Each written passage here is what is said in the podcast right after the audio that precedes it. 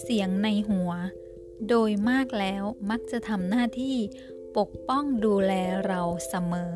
ดังนั้นเสียงในหัวจึงมักจะมีคำเตือนให้เรา หยุดยั้งที่จะก้าวหน้าหรือหยุดยั้งที่จะนำตัวเองไปสู่ชีวิตที่ดีขึ้นมากกว่าเดิม ถ้าหากว่าเราเป็นคนหนึ่งที่ เอาแต่ฟังเสียงในหัวของตัวเองที่บอกว่าเราทำไม่ได้ เราทำไม่เป็นเราไม่สามารถที่จะดีขึ้นได้มากกว่านี้ นั่นแปลว่าเรากำลังอยู่ในการคุ้มครองหรืออยู่ในการดูแลปกป้องจากเสียงในหัว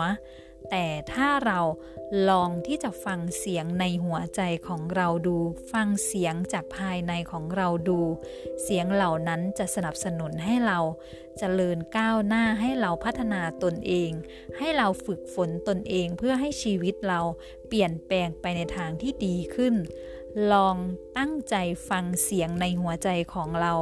ลองตั้งใจฟังเสียงภายในจิตวิญญาณของเราดูสักครั้ง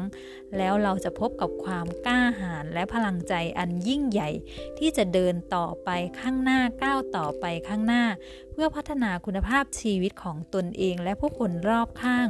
รวมทั้งคุณภาพชีวิตของผู้คนบนโลกใบนี้ ให้เดินไปข้างหน้าได้ค่ะ